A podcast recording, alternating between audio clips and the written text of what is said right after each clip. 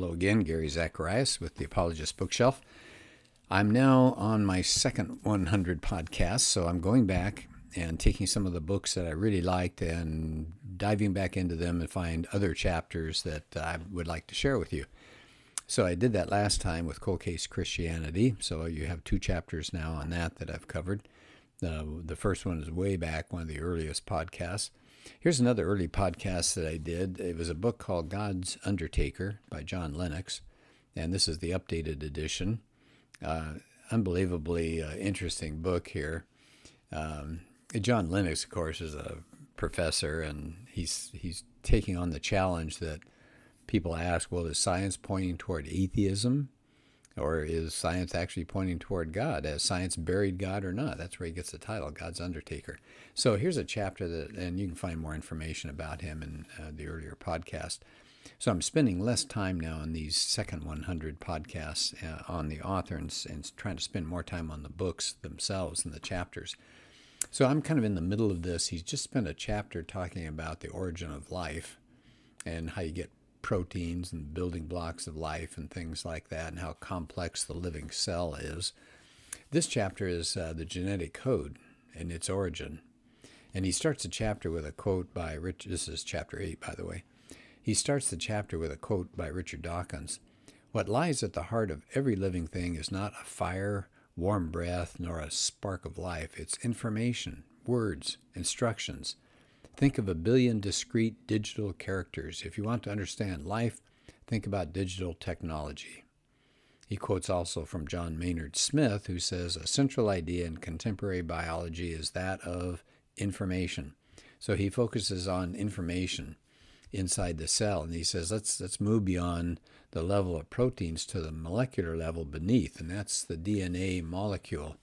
He says um, it's the DNA in the cell's nucleus that stores the instructions that you need to build those proteins. If you want to have a functional organism, you got to have proteins. How do you get proteins? You got to have a blueprint, and it's DNA that's going to do that. He compares DNA to a computer hard disk. It has the database of information and the program to produce a product.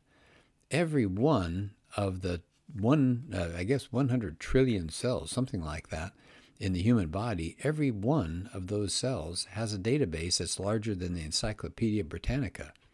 Let me say that one again because that knocked me out.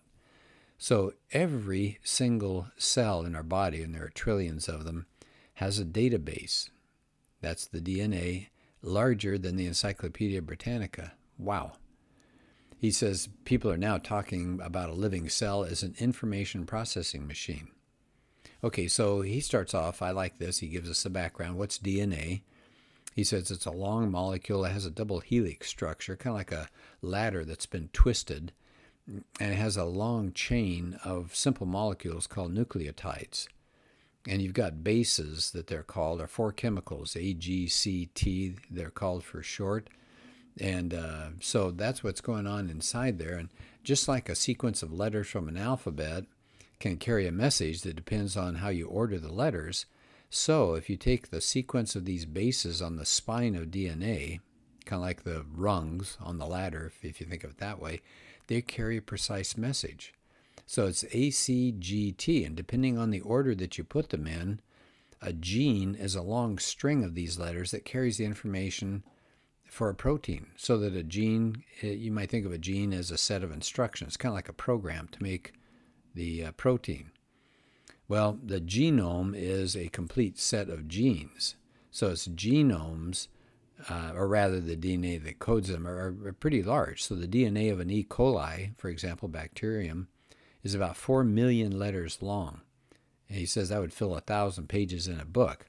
Well, that sounds pretty impressive, but the human genome is 3.5 billion letters long. That would fill a library. He says the actual length of DNA, remember it's like a ladder that's twisted, but if you, and they're all coiled up, if you stretched out that um, tightly coiled DNA in one cell, it'd be about six feet long. So he says, uh, then there's a, a non coding section of DNA. It's a huge percent of it. And people have been calling it junk DNA, but he said, you know, it's becoming clear now it's not junk.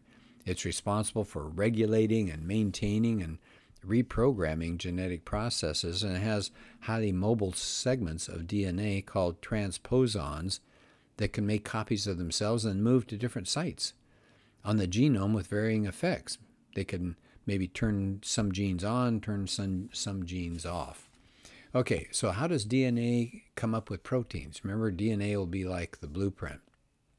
He says, well, the information that's in the DNA has to be transported to the cytoplasm. That's outside the nucleus, where all the machinery is working, kind of like a factory floor.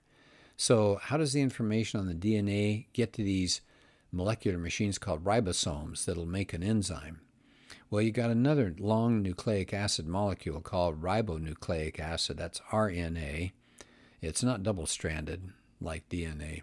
So, what happens first is inside DNA, remember it's like a ladder that's twisted. Well, the ladder pulls down the middle and it separates the DNA into two strands. So then a strand of DNA is transcribed into RNA, messenger RNA, and it, it looks, you know, it's got the same information as the DNA. And then that travels through the wall of the nucleus to the cytoplasm where the translating takes place. So he says, think of messenger RNA kind of like a magnetic computer tape. And the ribosomes are like machines that construct proteins from the information on that tape. So what happens is the ribosome takes that messenger RNA and starts reading. It just moves along the strand and it reads that information. Remember, the information is in those four different chemical bases A, C, G, and T. So it's reading that and it, it's like a magnetic tape recording head in a computer or um, whatever. Anyway, so the next task of the ribosome is got to find amino acids that's going to correspond to these letters here of A, C, or maybe it's AAC, uh, UGC, you know, it just kind of depends on whatever the order is. So the, the ribosome has gotten its order. So now it's got to go find the amino acid that's going to correspond to this. And they're swimming around, and uh, the uh, ribosome then pulls out the amino acid it wants and joins it to the others that it's already assembling, and so it's putting together the protein that it wants. And it says even evolutionary biologists, such as John Maynard Smith and this other woman that uh, I don't understand her name, uh, Szathmáry or something like that, they confess the existing translational machinery is at the same time so complex, so universal, and so essential that it's hard to see how it could have come into existence or how life could have existed without it. So that's a direct quote from evolutionary biologists. It says, hard to see how it could have come into existence. All right, so here's the catch. To get rep- the replication of DNA, it needs its proteins. You don't get DNA until you get proteins to create that. So then the question which came first, the chicken or the egg? DNA tells how you construct proteins, and yet that information can't be done without the assistance of proteins. So, which came first, proteins or DNA? So that's very confusing to people, understandably. Well, is it all in the genes? He says, you know, it's easy to get the idea that genes tell us everything about what it means to be human, but he said we're starting to find out that's not really the case. There, there are too few genes to account for all the incredible complexity of us. And so you hear that stat about chimps may share 98% of its DNA with us, but he said uh, there's a geneticist, Stephen Jones, who says, you know, a chimp could share that much of its DNA with us, but it's not 98% human. It's not human at all. It's a chimp. And it says, does the fact that we have genes in common with a mouse or banana say anything about human nature? It says some claim that genes will tell us what we really are. The idea is absurd. That's what a geneticist says. So now, uh, let's go back to um, Lennox. So Lennox says, let, let's take the example that genes can be switched on or off any in certain stages of development of the organism. So a small difference in the number of genes could account for these large differences that we see in an organism's observable characteristics. So genes can be partially expressed, they can be expressed different times. And uh, so we've got all sorts of things going on here that are incredible. So, um, toward the end of the chapter, Lennox says, you know, the more the living cell is studied, the more aspects it appears to have in common with computers. And that's about as sophisticated and as high tech as you can get these days.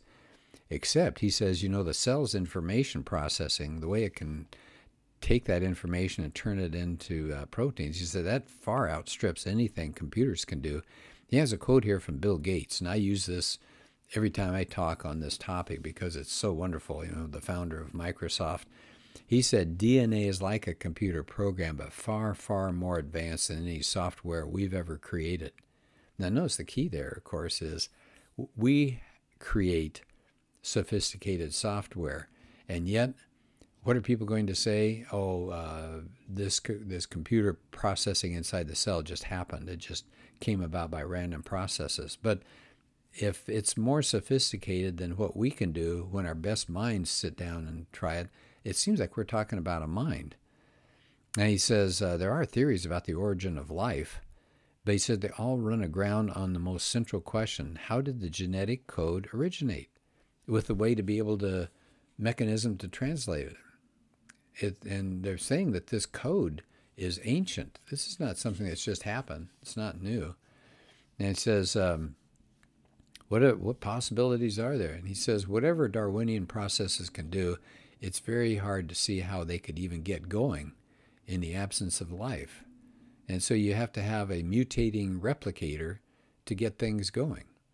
So he says there are attempts uh, trying to use Darwinian arguments to rely on chance and necessity. And so then he can, continues in other chapters dealing with that. But I thought that was a fascinating chapter uh, to take DNA uh, and, and to get it to do its thing just by random chances seems pretty far fetched.